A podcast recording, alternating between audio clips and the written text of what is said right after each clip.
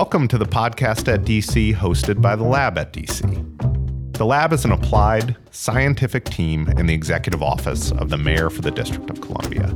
We use science to learn what works for Washingtonians.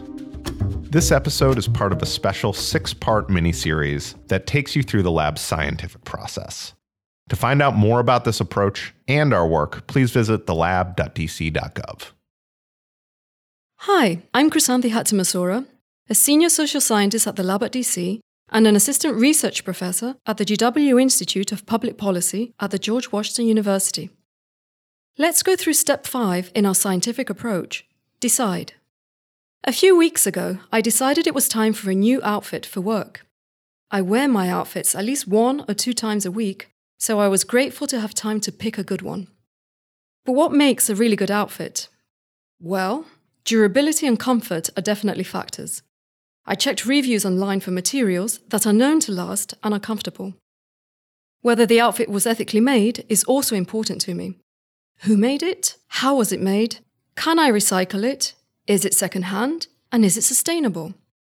My budget is a factor as well, and if I'm being honest, style counts a lot. Balancing all these factors meant I had to decide very carefully. What I picked wasn't the world's best outfit, because if that existed, I wouldn't have bothered with all my information collection. Instead, I took durability, comfort, ethics, cost, and style into account and decided which outfit to buy. Many of the decisions we face are far more important than clothes, but require the same kind of information gathering and consideration. Should I rent apartment A or apartment B? Which school should I send my child to? There's often no one thing that helps us answer these questions, nor is there a single right answer. We do this in government too. Should the city provide free public transportation to school? Should the city extend a tax break to small local businesses? One way the lab helps district government make these decisions is by testing. This provides us with more data to inform our decision. But testing doesn't give us answers.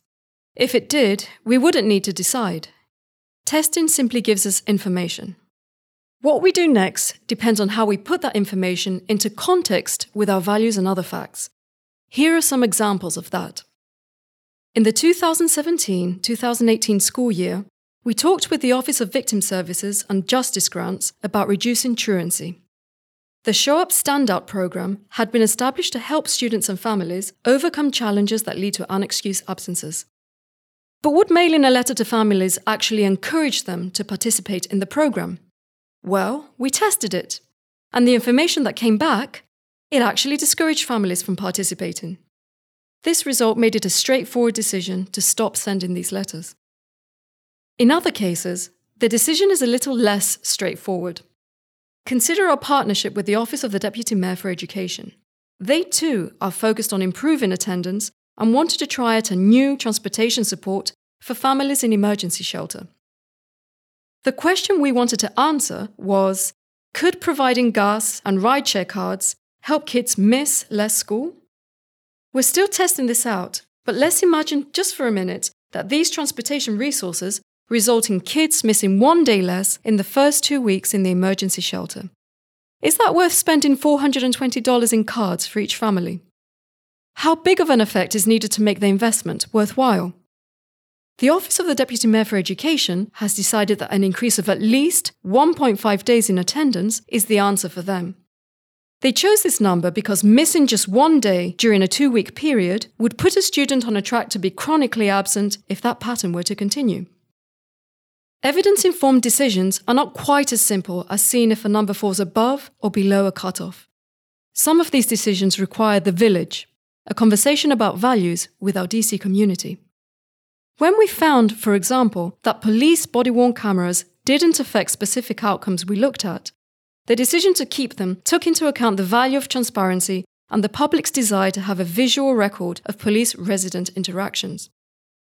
We ran into similar emphasis on community values when engaging DC residents on the design of the evaluation of a new program that places nurses in the 911 call center. The evidence will be published in early 2020, but for now, let's just imagine the program reduces unnecessary emergency room visits, improves care, and saves taxpayer dollars. the public and the people who represent them may still value more that when you call for an ambulance, you are guaranteed to get one. So, when we are deciding how to best use our limited resources, we balance the evidence with community and resident preferences. Decisions aren't made in a vacuum, they are part of the democratic process. In fact, laws are the most direct representation of that democratic process. Laws can sometimes directly address a problem that an idea we were testing was aiming to improve.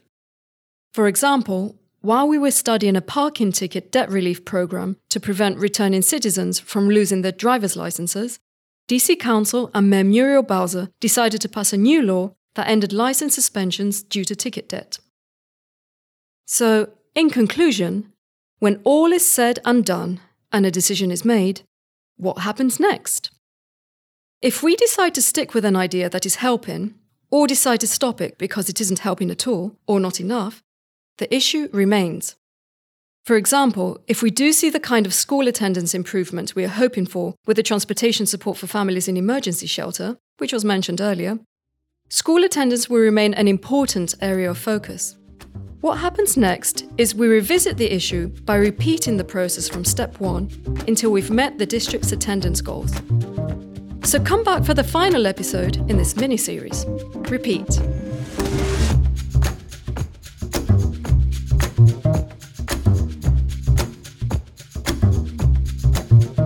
Thanks for listening to the podcast at DC, a production of The Lab at DC. Our producer is Nellie Moore, and our podcast intern is Tim Madden. We want to know what you think of the podcast at DC, and we want to hear your ideas for what topics we should be covering. Go to tinyurl.com slash the podcast at DC to take part in our listener survey. The link is also in the description of this episode. Your feedback will help us improve our content and production quality, and it'll also allow us to better serve district residents and improve evidence based governance in DC.